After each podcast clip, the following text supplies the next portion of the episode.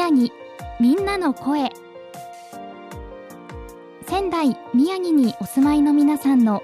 お仕事や日頃の活動。また東日本大震災からの歩みやそれぞれの地域への思いをお届けします。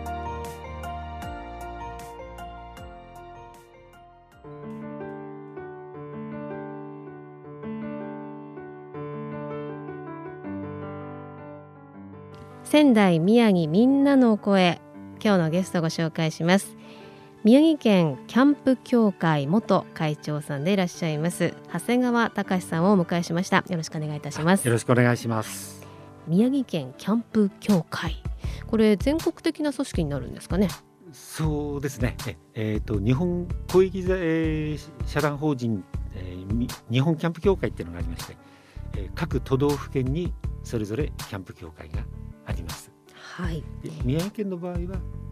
一般社団法人になってますが、まあ、任意団体ということになりますけども、はい、いつ頃まで会長さんだったんですか？えー、っと昨年一昨年までですね。一昨年まで会長さんでいらっしゃった、ということですね、長谷川さんはご出身は宮城県？はいそうです、えー、今現在は栗原市になっておりますが月立というところです、ご出身で仙台にお住まいになってからの方がもう長いですかね。そうですね。23昭和23年生まれで46年から仙台に住んでますのでこっちの方が長いですか、はい、はい、えー、そしてもともとはあの体育の先生でいらっしゃったんですね、はい、中学校。中学高校に勤務歴があります。はい、えー、日体大ご出身ということなので、はい、えーと、ずっと何かスポーツをされていらっしゃったんですか？あえーとですね、高校までは、えーと、陸上競技を、はい、えやっておりましてで大学は山岳部にえ入ったんですが、えー、母親の猛烈な反対にありまして、はい、仕送りをストップされるんでは困るなということで やむなく山岳部は退部して、はい、はい、でその後はあのレクレーション研究会っていうサークルであの学生時代過ごしました。じゃあもう本当に昔からまあ体を動かすのがお好きというかアクティブな活動がお好きということですね。そうですね。今からはちょっと考えられないような。あ、そうですか？今はもうカバネ闇で。いやでも山岳部をね希望されてたということですけども、あのなんでしょう？その後はあの山に登ることっていうのは結構あったんですか？そうですね。あの結構北アルプスとか学生時代は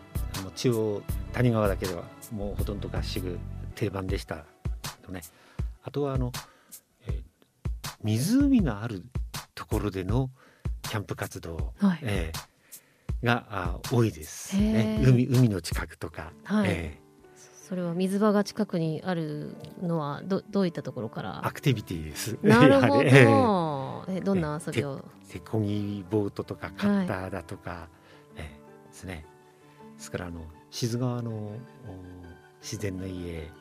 に行けばカッターこぐのが楽しみですし、松島に行けばあのシーカヤックですかね。今いろんな遊びありますもんね。ねそうですね。はい。スタンディングあサップ、えー、サップとかねいろいろねパドル、ね、パドルはいありますね欲しいなと思ってるんですが。すか。今からじゃあまた新しく始めいやちょっとその元気は。いやでも本当にだからあのね肩書きそのキャンプ協会元会長さんとご紹介しましたけどもそのまあキャンプがまあもともとごご趣味でお好きだっていうことですかね。そうですね、えー、中学時代の時にの栗駒登山と花山でのテント一泊の体験っていうのが原点になってますか。そうですか、はい、それがきっかけで、まあ、目覚めたというか。はい。えあの本当にキャンプというとね特にこの数年は、まあ、コロナの影響もあってよりあのキャンパーが増えたというか、えー、あのブームですよね。ね自然の中で密を気にせずにね、はい、動けるっていう点では、うん、子どもたちが一番やっぱりね育ち盛り遊び盛りの子どもたちが一番喜ぶプログラムじゃないでしょうかね。そうですね、えー、でも長谷川さんはもうキャンプ歴がどれぐらいということになるんですか？13歳の時からですから、えー、60年。わすごい。もうキャリアがすごいですね、まあ、年数だけ。いやいや そうですか。でもキャンプ協会というのはどういった活動をされているところになるんですか？あえっ、ー、と普段はですねあのやっぱりあの野外活動特にあのキャンプ活動の啓蒙普及とそれから今キャンプって言っても昔以前のように私ら小さい頃のように川のすぐ近くでとか勝手に湖の湖畔でとかあの野原手とか自由にテント張れることが できたんです、はい、もう今そういう場所っていうのは裸火も禁止されていますし、ね、あの本当にキャンプ場に行かないとえ、えー、キャンプができない。ね、えー、その状況の中で、えー、それでもやっぱり楽しみその中から楽しさを見出してっていうことで、ある意味自然環境保護だとかそういったやっぱりあの心構えみたいなマナーとかそういったものもやっぱり持ち合わせていないと、なかなかただただ自分だけが楽しめば楽しめればいいキャンプではやっぱりちょっとね違うと思うので、はい、そうですね。最近はそれこそ SDGs なんていう言葉も流行ってますけどもそう、ねえ。ー、そういったあのなんでしょうね。外での、まあ、自然の中での遊びだったり活動の中でこう自らねあのいろんなことを感じて自ら動くっていうのがなんかこう本当のあの動きにななればいいなと思いますよね。そうですね、うん。うん、はいえー、まあキャンプ歴がねもう60年ぐらいという長谷川さんですけれども そのまあキャンプのスタイルというのは何かあのそれぞれ本当にまあ規模だったりこういうのが自分のスタイルだっていうのはあると思いますけど長谷川さんはいかがですか？えっと私の場合はですねあの教員ももともと教員だったもんですから本職が。だからあの教員時代はやっぱりあの組織キャンプですね、えー学校で野外活動2泊3日で行くとか今仙台市内だと小学校5年生で、えあの行ってるんですがコロナの関係で1泊2日になったりしてますけど泉ヶ岳のオーエンスっていうところで仙台市内の子どもたちは小学校5年生の野外体験活動をやってますけどあとは登山教室だとか、えー、そういったことがあの学生時代というか教員時代はもっぱらでしたが今はとにかく楽しめるものなら野外で楽しめるものなら何でも釣りももちろんそうですし、はい、えー、あの頻度としてはいかがですか？えー、っとそうですね。月一はまず出かけます。あそうですか、えーそれはキャンプ場みたいなところですか？ではない。キャンプ場キャンプ場。ですねやっぱりね。はい、え。っていうのはあのさっきちょっと話しましたけどどこでもテントが張れるようなそういう環境今ないものですから。ね、え。ー、一番困るのは水は持っていけてもトイレですよね。はい。えー、これだけはもうとにかく穴掘ってっていうわけにいかないので。えー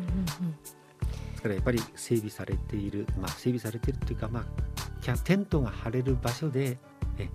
えー、水場があってトイレがあれば、まあ、いいのかなと。えーあの資格をねお持ちだそうなんですが、はい、どういった資格ですか？あ、えーと、私の場合はあのキャンプディレクター1級というですね、えー、資格を持っています。これあの3種類ありまして、えーと、キャンプインストラクターその上がキャンプディレクターの2級そして、えー、その上がディレクターの1級ということで3種類あります。で今年今年度ですね2月に宮城県キャンプ協会の方でキャンプディレクター2級の、えーと、講習をいや講習会を行うというふうに聞いてます。はい、えー、どういったことができる資格になるんでしょうか？あえーと、キャンプ組織キャンプですね学校とかそういったところであるいは集団で行われるその野外活動キャンプのプログラムの立案だとか企画立案とかそういったことに、えー、まあ関われるって言いますか。でそういうふうになっていますが、えー、もちろんあのキャンプインストラクターっていうようにあのキャンパーの方子どもたちと一緒にまあ子どもたちも大人も一緒ですけどねそういったキャンプをに参加をする人たちの、えー、と一緒に活動したりとか、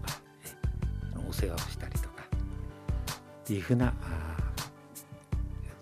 ことが、まあ、一応できるっていうふうにはなってます。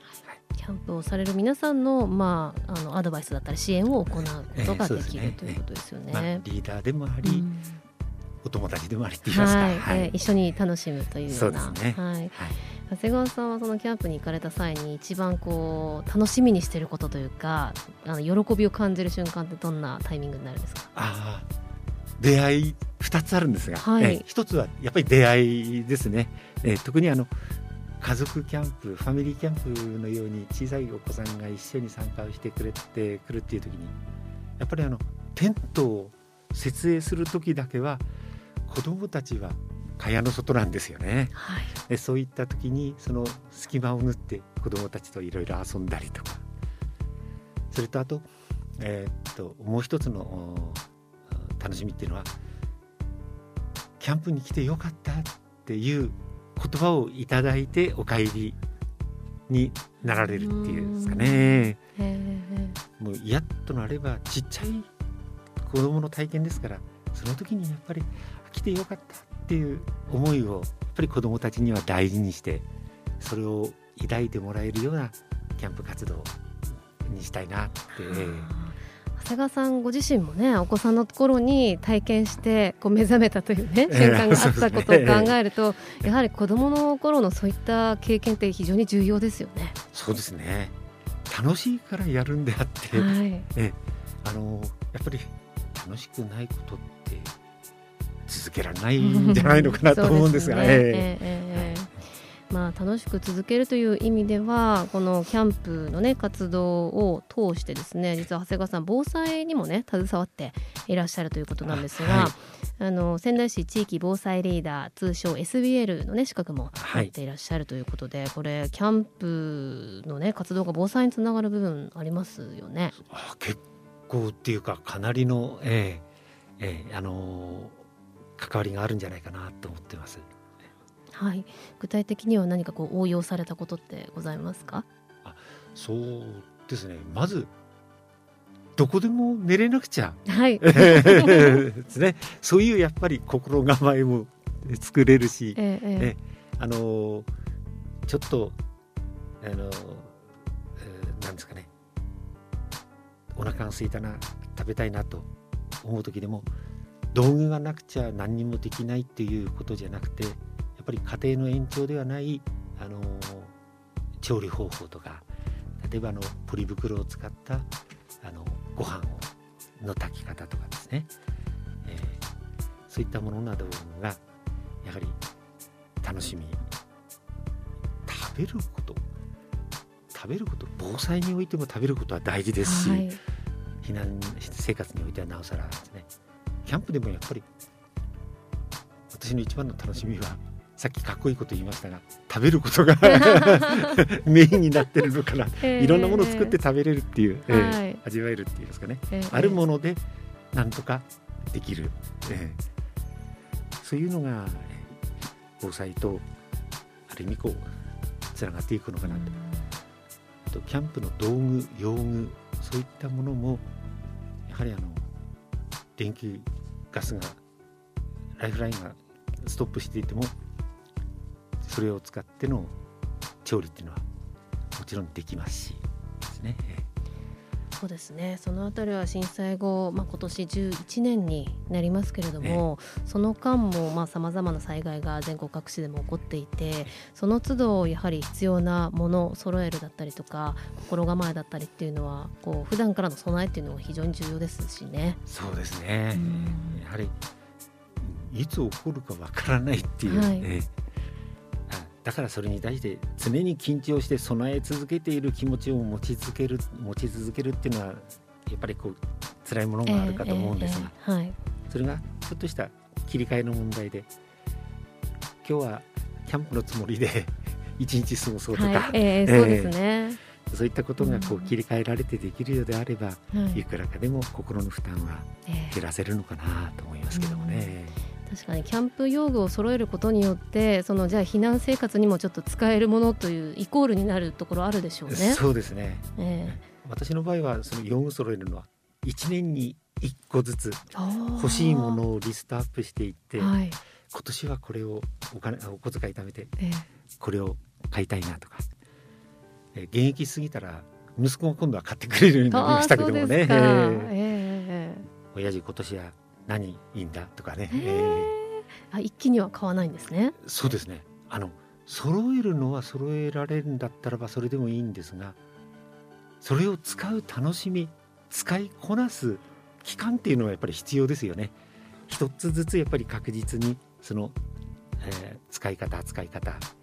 をそれと同時にあの場合によっては危険を伴うものもありますからそういったものをきっちりやはりあの身につけながら1年に1個と、ねこれが 私にとっては一番いいのかなとえー思ってます。ちょっとずつ増やして続けていく楽しみがありますよね。ねえはい、えー今後何か狙っているアイテムあるんですか？えーっとシーカヤックが欲しいなと思ってます。すごい。ええーそうですか、えご自分で購入をされるという。カヤックまあ十十万から二十万中古で ええね、ちょっとこう、えー店の名前を出すのはちょっとはばかれますけども、あのそういったところでこう見てると結構ねやっぱり値段がするもんですから。えーえーえーえそうですか。じゃあ今後のその長谷川さんの野外での活動は、えーシーカヤックそうですね。ね、えー目指すと。できればインフレーターでまず空気入れるものからでもいいですから。あーすごい楽しみが広がりますね。はい。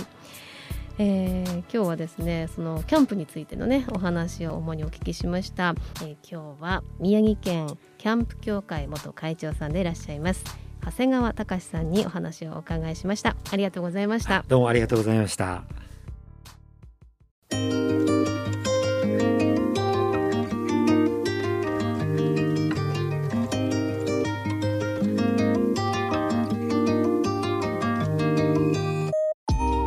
仙台宮城みんなの声。ラジオ3のホームページやツイッターからもアーカイブをお楽しみいただけます。次回の放送もどうぞお楽しみください。